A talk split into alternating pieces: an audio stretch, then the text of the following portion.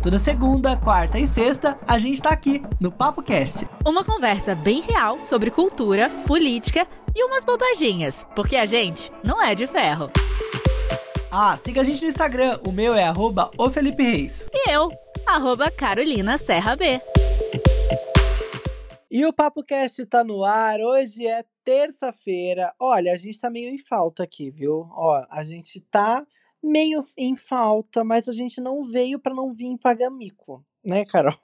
Pois é. Para não trazer coisas pela metade. Tudo bom, Felipe? Quanto tempo? Tudo bom. Quanto tempo estamos aqui. Mentira que a gente se fala todo dia. tô, tô me passando aqui. Mas é verdade, é que, tipo, muitas coisas aconteceram na vida do Felipe, muitas coisas aconteceram na minha vida, e a gente precisou se afastar um pouquinho, mas a gente já tá de volta, as coisas ainda estão se encaixando e a gente espera que tudo fique bem, tudo volte ao normal possível, né? Ou que a gente queira. O novo normal. Ai, que horror, eu odeio esse termo. Por que você odeia? ai, eu achei ai, muito banalizado, eu acho muito brega, novo normal. Que saco, não tem nada de novo. Se, e se, se é novo, então não é normal. Gente, normal não é novo. Por que normal não pode ser novo? Porque não faz sentido se é normal, uma coisa normal. Uma coisa aí, normativa vira... é uma coisa que já é padrão, é isso? Então não tem como é, ser nova. Aí se é novo, não tem. Então se é novo, então já não é mais normal. Entendi. É faz sentido, faz sentido, hein? Faz sentido. É, criaram, né, um esquema aí pra. Criou um termo, é, né? Virou subverteram, um termo. né? Fizeram disso aí um, um novo signo, um novo normal. Tem até podcast chamado Novo Normal, você sabia? Sim, do, inclusive do Spotify, né? pois é. Bom, mas aqui no Papo Cast a gente vai tratar de muitos assuntos, a gente gosta de falar, então a gente ficou um tempo sem falar, então senta aí que a gente vai falar muito hoje. É, e se você quiser seguir a gente no Instagram, corre lá. O meu é arroba o Felipe Reis, o da Carol é Carolina Serra B. E a gente tem o Instagram do PapoCast, o PapoCast. Hoje a gente vai falar sobre o Trump. Muita gente começou a especular que o Trump estava na corda bamba com relação à saúde, que ele estava perto de, de encontrar o bico do corvo, Carol. Será que era real? Não, né? Como um bom ator, ele tá se passando aí, se fazendo, tudo para tentar ganhar uns pontinhos nas eleições. Eu acho, vamos saber daqui a pouquinho que todo mundo acha. Será que é, é a facada do Trump? É a facada? Vem aí? É, o aprendiz dele fez isso, né? O aprendiz dele, quando tava uma coisa meio assim pro lado dele, meio confusa, meio complicada, ele pegou Covid. Então, acho que tem escola aí. A gente vai falar também que a Madonna recusou um feat com o David Guetta por conta do signo do cara. Gente, a Madonna é muito Será que louca. ele, é que ele é ariano? Eu sei, é, posso falar já? Não, vou deixar pra não, depois, vou deixar não. pra depois. É um signo complicado, viu? E a gente vai falar pra você sobre o Pix. A gente tá ouvindo muito sobre esse assunto, essa nova modalidade de transferência que vai substituir o TED, como vai ser, a gente vai explicar um pouco mais sobre isso por aqui. Ó, eu tô ansioso pelo Pix, acho que já demorou, viu? E eu quero tirar todas as dúvidas com você, Felipe, porque eu sei que você é um cara aí que vai bem provavelmente dominar esse assunto. Eu tenho muitas dúvidas, então se você está ouvindo, eu vou te representar, porque você sabe que eu tenho probleminhas em entender essas coisas de tecnologia. Isso aí, a gente também vai falar sobre liderança. Muita coisa mudou durante a pandemia, muita gente está trabalhando em home office e também às vezes se vê numa situação de assédio com seus líderes. Como será que isso está se transformando nas empresas, no nosso dia a dia? A gente vai conversar com o Dr. Matheus Jacob, que vai explicar um pouco mais sobre isso aí. Ele é especialista em comunicação e liderança, formado em educação executiva e vai contar um pouco mais sobre esse assunto para a gente, que é bem curioso. Muita coisa mudou na pandemia e a gente às vezes está sofrendo até um pouco de assédio, mas de forma diferente. Vamos descobrir.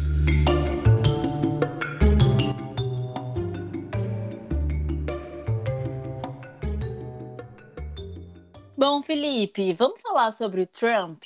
A gente tem acompanhado aí é, toda a movimentação que está rolando por conta da eleição presidencial lá nos Estados Unidos. E tem muitos famosos, inclusive, fazendo lives, muita gente se reunindo. Eu vi até que eu acho que, se não me engano, foi o elenco de Meninas Malvadas. Eles se reuniram para poder falar sobre a importância do voto, porque lá você não tem a obrigatoriedade de votar. Então é muito importante que as pessoas é, exerçam essa cidadania, né? Porque todo mundo sabe o que aconteceu, muita gente deixou de votar aí, Trump eleito, muita gente reclamando, mas você votou? Você não votou lá, né? E aí eu vejo que tem uma movimentação bastante para as pessoas votarem. Mas o que está acontecendo com o Trump? O que está rolando? Então, ele pegou Covid, né? Dizem que pegou. Pegou aquela, mesmo. aquela história, né? Tem gente falando que é uma sacada de marketing. E aí também saiu a notícia de que ele estava muito mal, de que ele saiu, ele teve que é, usar, não é respirador, né? é tipo respirador, né? Quando a pessoa é entubada. Nossa, nesse nível. É. E aí disseram que ele não queria sair da Casa Branca, mas ele teve que ser levado para o hospital. Ele foi, né, depois levado lá até um helicóptero para ir até o hospital. Disseram que ele era muito durão, ah, que ele não queria aceitar que tinha que ir para o hospital. Não sei se ele tá também querendo passar essa imagem, né? A gente sabe que a corrida a presidencial lá nos Estados Unidos é muito de status também, né? Muito de imagem, de como as pessoas se projetam, né? E o Trump, uhum. ele vai em harmonia com o pensamento conservador de muitos americanos que são a favor de pena de morte e de outros outras situações muito polêmicas, né? Então assim, ele é um cara que levanta essa bandeira e ele tem que ser durão, né? E aí disseram que essa essa essa postura dele, essa coisa dele ter pegado uma doença que tá, né, no, na conversa do povo, pode ter sido também até uma quase que uma estratégia. A gente não pode dizer isso, né? Porque, né, é uma doença tal, né? Espero que não tenha sido uhum. isso, né? Mas, mas sabe o que eu sinto também? É que muita gente tava com aquela. Tanto é que, tipo, no debate ele tirou uma máscara, que, que rolou o debate, que rolaram várias alfinetadas, hum, o, o, assim, foi um debate bem acalorado, com coisas pessoais e tal. Ele tirou uma máscara ali, foi falar e tal. Eu acho que ele tá querendo desvincular a imagem que ele no começo é, falou que isso não ia chegar até os Estados Unidos, que os Estados Unidos iam passar por isso e tal. Essa coisa meio tipo intocável ao meu ver, ele quis, ou pelo menos ele, sei lá, está doente, está usando isso como forma, assim, de tentar ser um pouco um cara um pouco mais humanizado, sabe? Mais nessa área. Percebo que tem isso. Apesar de que ele foi, isso que você falou faz muito sentido, dessa coisa meio durão, essa coisa meio Vou fazer uma analogia aqui, mas isso não significa nada, tá? Mas uma coisa meio clean Eastwood, assim, né? Tipo, é, super machão e tal, super conservador. E, e aí, apesar de tudo isso, ele chegou na Casa Branca depois de ter ficado acho que 72 horas no hospital e tirou a máscara. Tem uma foto que, assim, é, é, é momento decisivo, ele arrancando a máscara com cara de bravo, com cara de bunda depois embaixo da máscara. Então, assim, a gente não sabe, né? É uma coisa meio, sei lá, meio uma dualidade ali, né, de sentimentos, querendo ser, não sendo, enfim. A, gente não vai saber se ele tá com Covid ou não. Mas uma coisa eu achei interessante que eu vi até no Fantástico que passou no domingo falando que ele não tá tomando hidroxicloroquina. E aí? É, e aí, Bolsonaro, como fica? Cadê seu o seu patrão não tá, não tá aderindo ao seu tratamento? É como o papai, o papai não tá tomando? Então, de qualquer forma, ele deixou o hospital, né? Só que estão dizendo que é, o estado de saúde dele ainda é de atenção, não tá super tranquilo, não. Tem que ficar de olho. Mas isso também é mais uma, mais uma forma de a gente ver que a doença é uma coisa séria, né? Pelo amor de Deus. E que todo mundo tá passível para pegar, né? É. Inclusive quem tá defendendo que não existe doença, né? E levantando alguns alguns alguns desconfianças por aí.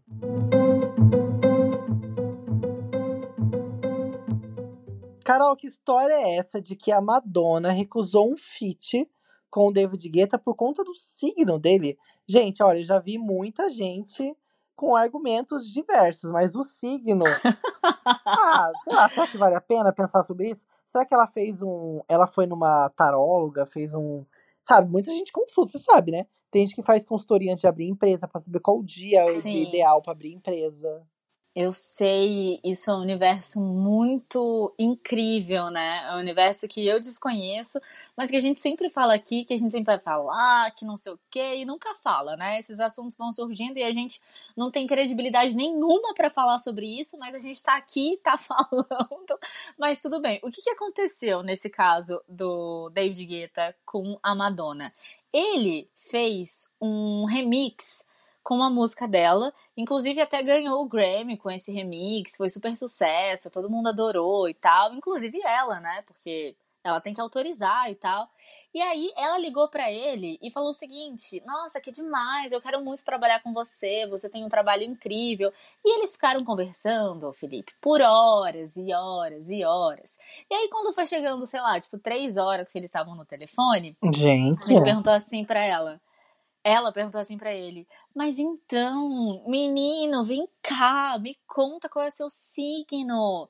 Aí ele falou, né, que é um signo bem complicado, uhum. que eu não gosto muito das pessoas que uhum. têm esse signo, mas convivo muito com pessoas de escorpião. Aí ele falou, é. eu sou de escorpião. E ela falou, tipo, sério, ele disse que ela falou nesse nível. Ah, nossa, que legal. Beleza, então eu não me dou bem com muitas pessoas de escorpião. Vamos fazer o seguinte? Fica pra próxima. Eu não consigo trabalhar com gente assim, tá? Desse signo. Tchau. Qual que é o signo Nesse da Madonna?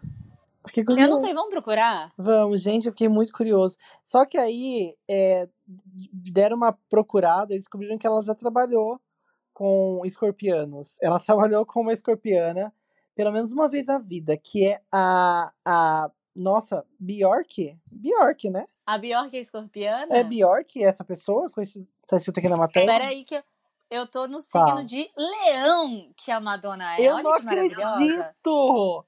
Eu sabia, pra ser tão maravilhosa assim, tinha que ser. Essa combinação. Olha, tá vendo? A gente vai contra a regra. A, a, gente é, a gente é uma prova de que a Madonna está errada. Tá errada. Exatamente, foi a Bjork. Foi a Bjork mesmo que ela em fez. 94 é, mas faz muito fizeram tempo. uma parceria. Faz muito tempo. Acho que ela não tinha toda essa, essa coisa Como de, que leu o sobrenome da Bjork? Ah, esse que tá escrito aí. Ah. Goodmont Sticks. Dorothy Ricks. Alguém colocou um joelho no teclado e escreveu sobrenome. Complicado, né? Complicado. A Bjork é maravilhosa também. Duas mulheres incríveis. Uma de leão, maravilhosa, e a outra de escorpião nossa, fiquei chocado. É complicado. Fiquei chocado. Que Mas é verdade isso. Eu acho que vem também. Ai, a gente vai falar de novo disso e a gente não achou ninguém para falar. A gente não achou, não. A gente não procurou ninguém para falar sobre isso. Do ascendente. Vai muito do ascendente. Vai que ela perguntou também pro David Guetta qual era o ascendente Vai dele. que ela pediu um mapa. E ele né? simplesmente omitiu. É, a Madonna, ó, enquanto você tá levando a farinha, ela já comeu o bolo. Carol, vamos falar de dinheiro, porque olha, é uma coisa que eu gosto, mas não tenho. Mas eu tento entender um pouco mais para que um dia eu possa ter. Porque a gente só se ferra, né? A gente não guarda dinheiro direito. E aí parece que a gente também acaba não, não se preocupando muito com a educação financeira. E a gente sabe que no Brasil a gente não aprende nada de dinheiro na vida inteira. E a gente descobre só se lascando. Só que dessa vez parece que o Banco Central está fazendo uma nova resolução que vai ajudar as transações financeiras que é o Pix. Você já soube como vai ser? Ai, deixa eu só falar o que eu sei, porque o que eu sei cabe em três linhas. Eu sei que esse negócio vai ser de graça, que a gente vai poder transferir dinheiro para as pessoas de graça, como pessoa física, e que vai ser mais fácil porque é, a gente não vai pagar as transações, né? É isso, isso. que eu sei só.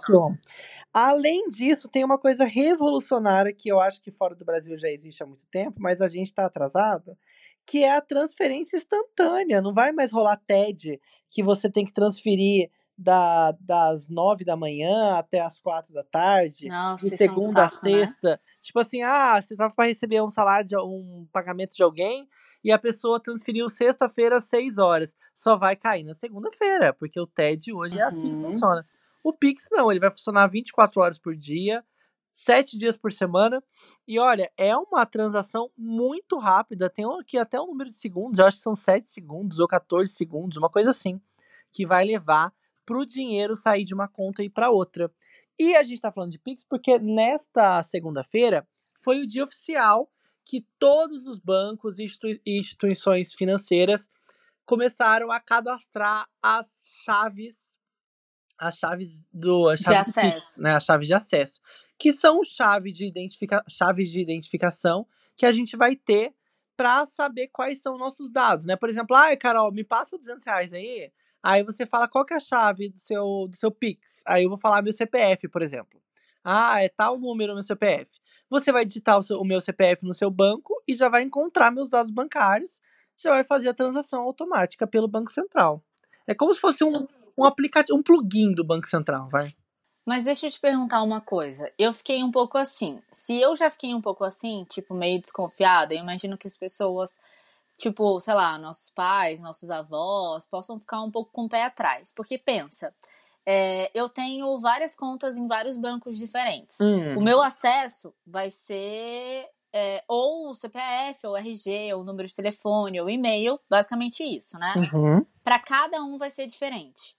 Vamos lá. Cada, todos os bancos di- você tem direito a fazer até cinco chaves. Mas aí que tá o pulo do gato. Por exemplo, você colocou o seu CPF no Nubank. Se a pessoa digitar o seu CPF, vai achar só o Nubank. Você não vai conseguir cadastrar o seu CPF no Ah, Bradesco também. entendi. Então, se você tem Entendi. conta em cinco. Agora, na verdade, nesses últimos anos, a gente se viu fazendo várias contas, né? Porque a gente acabava tendo que movimentar o dinheiro de uma forma malandra para não pagar o- as taxas, né? Então, gente, e, por exemplo, a- às vezes a empresa te pagava no Santander, mas aí você fez o Bank para fazer transações gratuitas. E aí, por aí ia. Tipo, você tinha uma conta no Inter porque você investia por lá. Então, você tem várias contas. Então, assim, o adequado é que você registre apenas uma chave diferente para cada conta.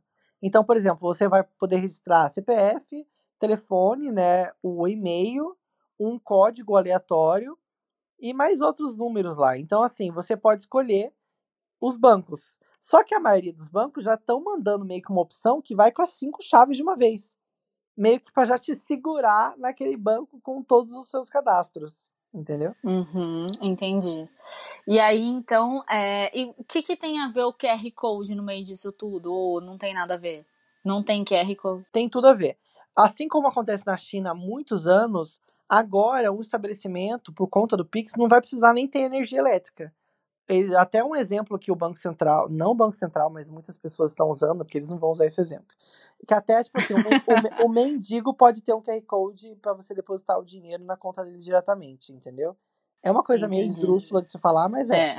É um, assim, o QR Code não precisa de energia elétrica, é só um papel, é um código que vai estar na mão de alguém ou, ou pendurado no caixa do supermercado. Por quê? Principalmente no e-commerce. Hoje, para você fazer compras no e-commerce, você acaba tendo que usar o cartão de crédito. Poucas lojas de e-commerce têm soluções de débito. E isso afastava muitos consumidores do- das transações né, de e-commerce. Porque muita gente não tem acesso ao cartão de crédito, que exige Sim. análise e um monte de coisa. Uhum. Mas às vezes aquela pessoa tinha o dinheiro para pagar.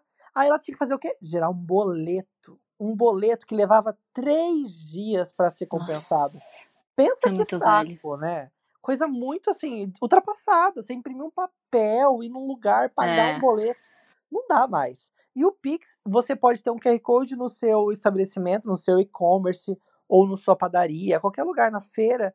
A pessoa vai apontar o celular e já vai abrir automaticamente ali o, o, o- aquele, aquele produto. No, no geral, o Pix, é, o Pix não, o QR Code, ele vem com o valor de um produto. Por exemplo, ah, você vende 10 produtos, ou você vai ter que ter um QR Code da sua conta e a pessoa digita lá e você confere no aparelho dela, ou você vai ter que ter um QR Code para aquele produto, que aí já vai ter o valor já no QR Code.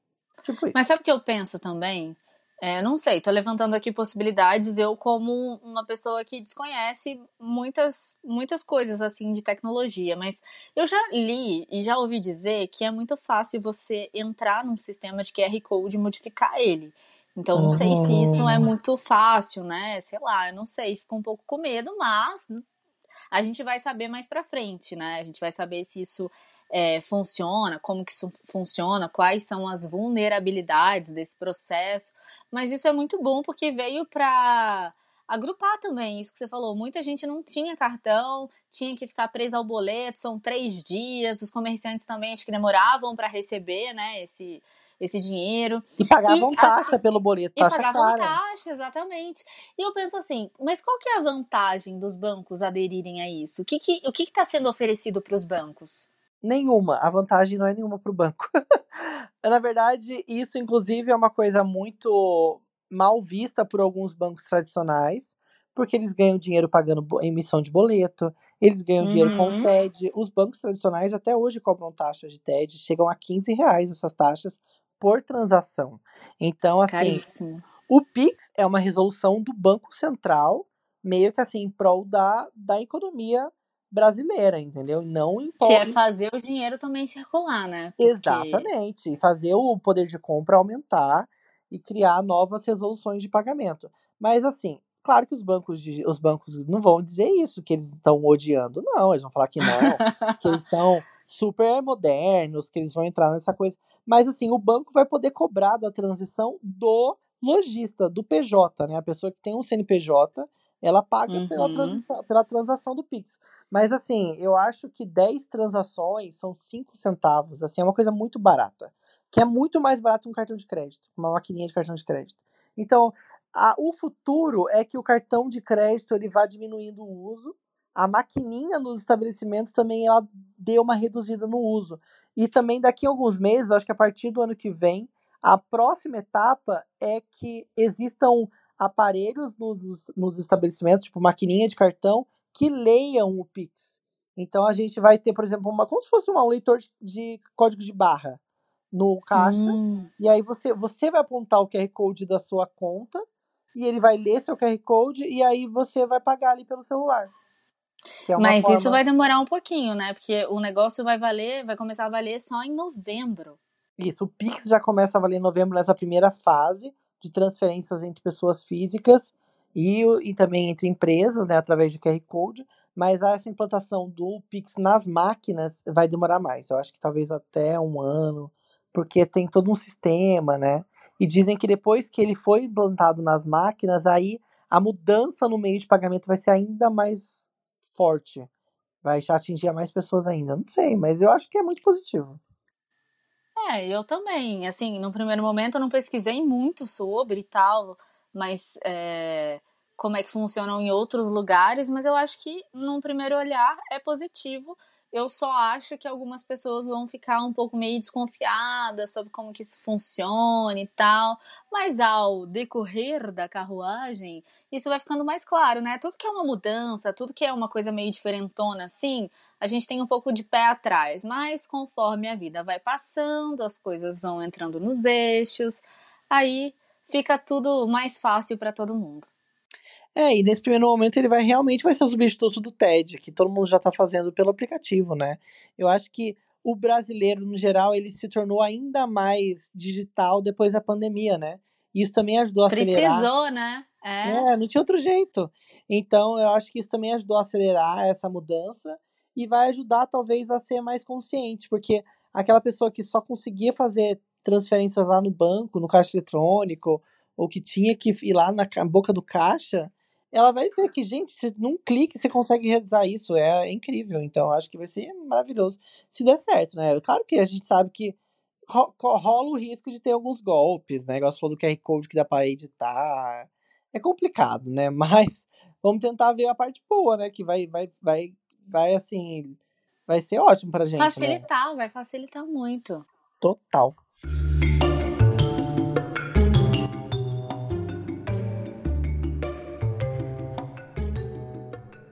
Olha, Carol, por conta da pandemia, a gente até citou ela aqui agora há pouco, muita coisa mudou.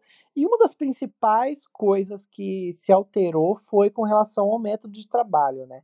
Muita gente que nem imaginava estar no home office passou a trabalhar em casa, prestando serviço para uma empresa ou ainda na mesma vaga que já ocupava.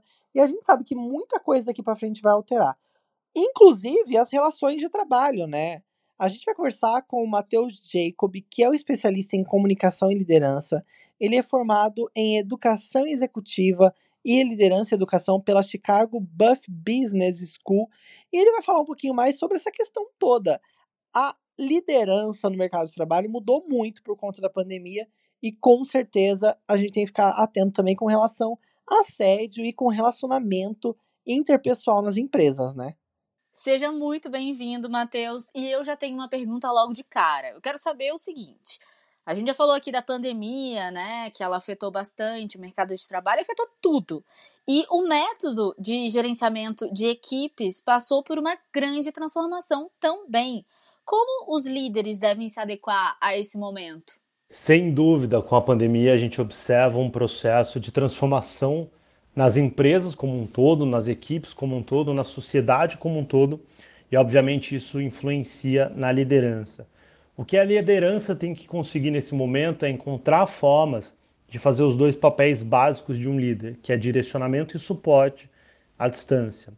Ou seja, como eu consigo nesse momento dar os direcionamentos de uma forma clara, de uma forma assertiva, para que as pessoas entendam, como eu consiga dar suporte para que aquela pessoa tenha todo o aspecto humano de liderança também preenchido. E aí, quando a gente fala desses dois aspectos, direcionamento e suporte, a gente tem que lembrar que ele tem duas esferas de atuação também, que é sempre individual, então o líder em, com uma pessoa, um one-on-one, -on -one, e também o coletivo. Então ele tem que conseguir fazer isso em grupo tem que fazer isso individual e conseguir unir as outras partes enquanto líder.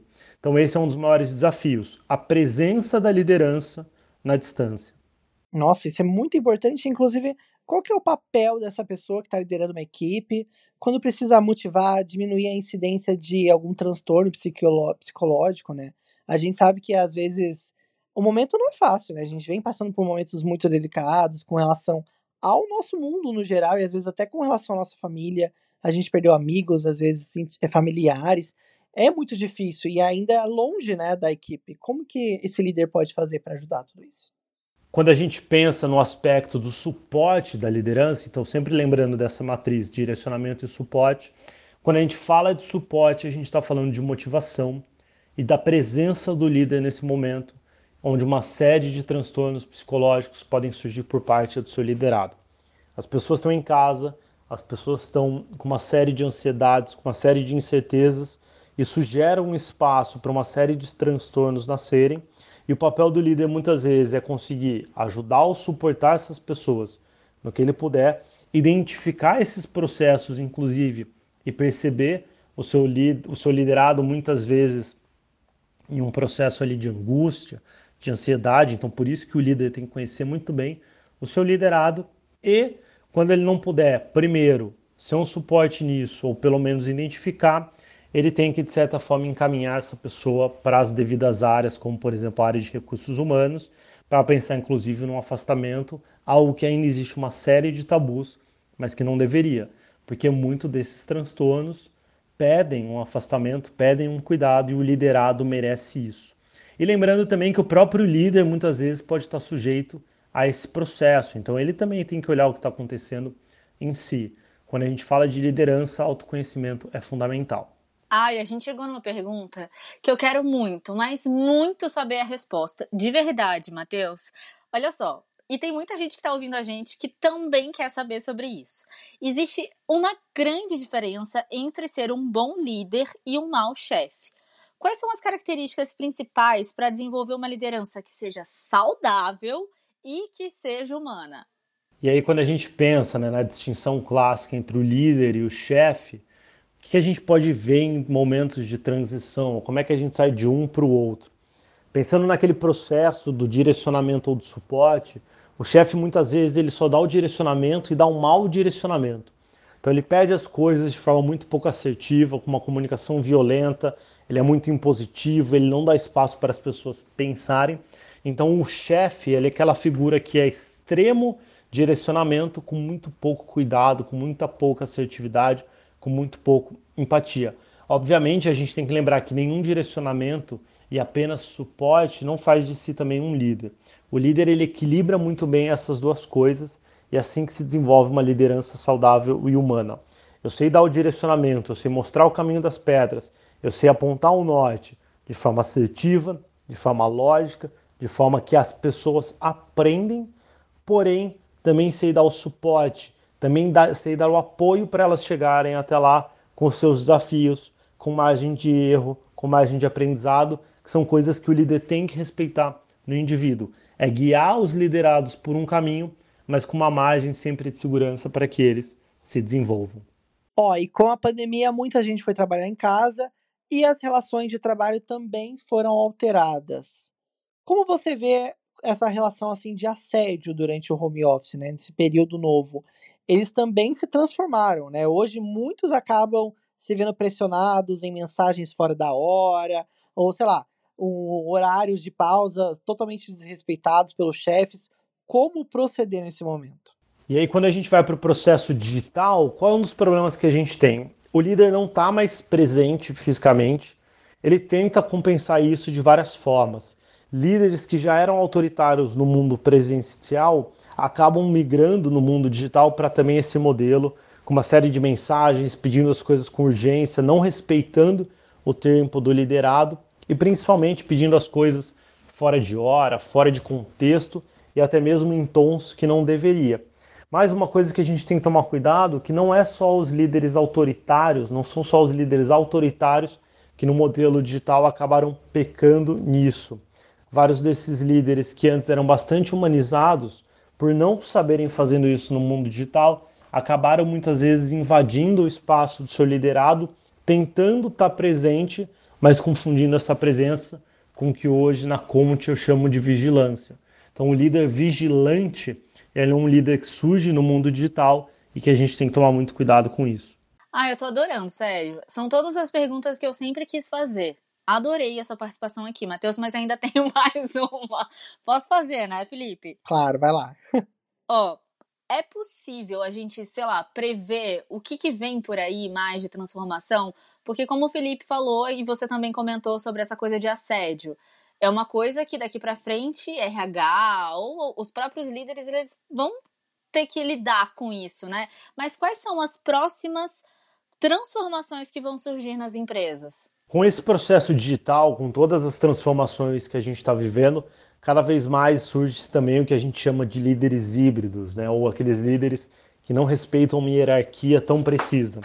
O que, que eu quero dizer com isso? Hoje eu já atuo em várias empresas que a gente vê os formatos de liderança saindo de uma pirâmide tradicional ou mesmo de uma horizontalização tradicional e assumindo modelos híbridos. Algumas pessoas têm dois, três líderes diversos para competências diferentes que ela está desenvolvendo ali. A gente vê empresas, por exemplo, que têm líderes para aspectos humanos e líderes para aspectos técnicos. Então eu tenho, por exemplo, o CFO, que é o gestor daquela área financeira, mas eu tenho o IFO, que é o especialista no aspecto técnico financeiro, porque muita gente não quer, não tem o talento ou não deseja desenvolver a carreira indo para um caminho de gestão de pessoas. Muitas vezes a pessoa gostaria de desenvolver mais gestão de processos. Então a gente passa de não ter mais uma carreira que você tem que ir para esse caminho e passa a criar caminhos híbridos ou caminho em Y que a gente chama. E isso se diz tanto para esse aspecto de pessoas quanto processos, como também para o físico digital, ou quanto áreas cada vez mais integradas que um líder de uma área específica pode, em diversos momentos, ser líder de outros liderados de uma outra área. Então, cada vez mais a gente comprova a tese de que liderança é situacional, ou seja, liderança não é um título, liderança se dá no comportamento, e essa vai ser sempre a transformação que fica. Matheus, muito obrigado pela sua participação. É o Matheus Jacob. Segue ele no Instagram, é arroba Mateus, Jacob, J-A-C-O-B. E também ele tem um outro Instagram que é arroba, arroba Homem que Sente. Ele fala um pouco mais sobre essa experiência aí de especialização em comunicação, liderança, e que é muito importante, um assunto muito importante. Espero que você que esteja ouvindo a gente, por acaso seja um líder, tem absorvido coisas boas. E também, se você é liderado, dá um toquezinho, manda uma carta, manda um e-mail anônimo. manda esse podcast. manda esse podcast, manda um link desse podcast já com o, o, tempo certinho, assim, lá no link. E aí a pessoa vai ouvir como quem não quer nada, sabe? Às vezes seu chefe tá todo errado, às vezes ele é. Ele acha que ele é um bom líder, ele é um chefe escroto. Pelo amor de Deus, não dá, né? E vou fazer aqui mais uma menção ao Matheus, porque ele é formado também em retórica e persuasão pela Harvard University. Olha! Gente, que demais, adorei, arrasou, viu, Matheus? Obrigada, beijo. É isso aí, o PapoCast de hoje vai ficando por aqui hoje, numa terça-feira, né? Amanhã, então, tem mais, porque amanhã já é quarta, a gente já emenda uma dobradinha aqui. E vai ter entrevista também amanhã, tem coisa muito legal. E você tem que seguir a gente no Instagram, né, Carol? A gente tem coisas novas lá todos os dias. Exatamente, arroba o PapoCast. Se quiser conhecer um pouco mais o Felipe, acessa o Instagram dele. É arroba o Felipe Reis e o meu é arroba Carolina Serra B. A gente espera vocês amanhã e deixem comentários lá, viu? Comentem, mandem é, direct pra gente. Nudes. Mentira. Pode também, não, pode também. A gente tá aceitando, não tem problema. Quem sabe a gente não vai se inscrever naquele OnlyFans, né? Não sei, Nossa. nunca se sabe. Gente, metade dos meus amigos fizeram OnlyFans. Tá todo mundo ganhando uma renda extra. O dólar tá lá em tá de cima, né? brincadeira. Juro. Sério? É claro. É 11 dólares a inscrição. Se você tem É 10 11, pessoas se- inscritas no seu OnlyFans, são 111 dólares. Isso dá 500 reais. Quase Tá, mas 700 reais. vamos lá. Agora eu me interessei por esse assunto. Não vai acabar aqui, não. Peraí. Mas como é que, o que, que eles estão fazendo? Porque assim, eu vi que na verdade essa plataforma ela não é uma plataforma para você mandar nude, não, só Não. para isso. Ela é uma Não. plataforma que você pode criar ali um conteúdo, né?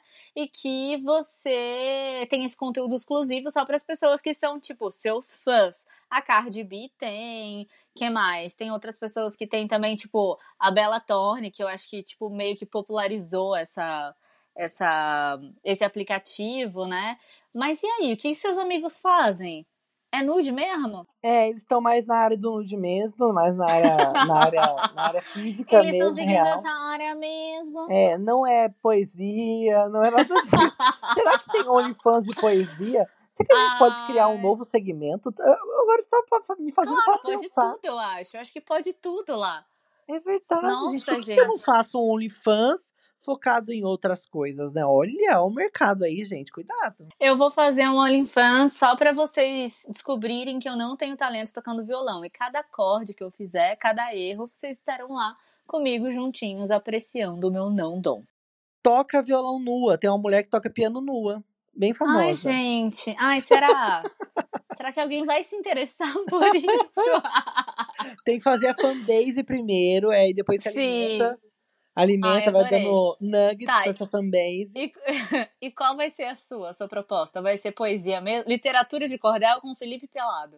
Ah, não, gente, eu não sei, eu não sou muito bom em poesia. Eu acho que vai ter que ser uma coisa. Eu acho que vai ter que ser um bate-papo, sabe? Uma coisa meio que. Economia com Felipe Pelado. Economia nu. Sem nada de economia. Economia. Mas pode ser, sei lá, um, um- meio que um vlog diário, sabe? Contando minhas coisas, fazendo minha, minha rotina. Sei lá, a gente pode fazer umas coisas novas aí. Daqui a pouco vai ter youtuber no OnlyFans. Ah, com certeza. Com certeza. Bom, assuntos aleatórios.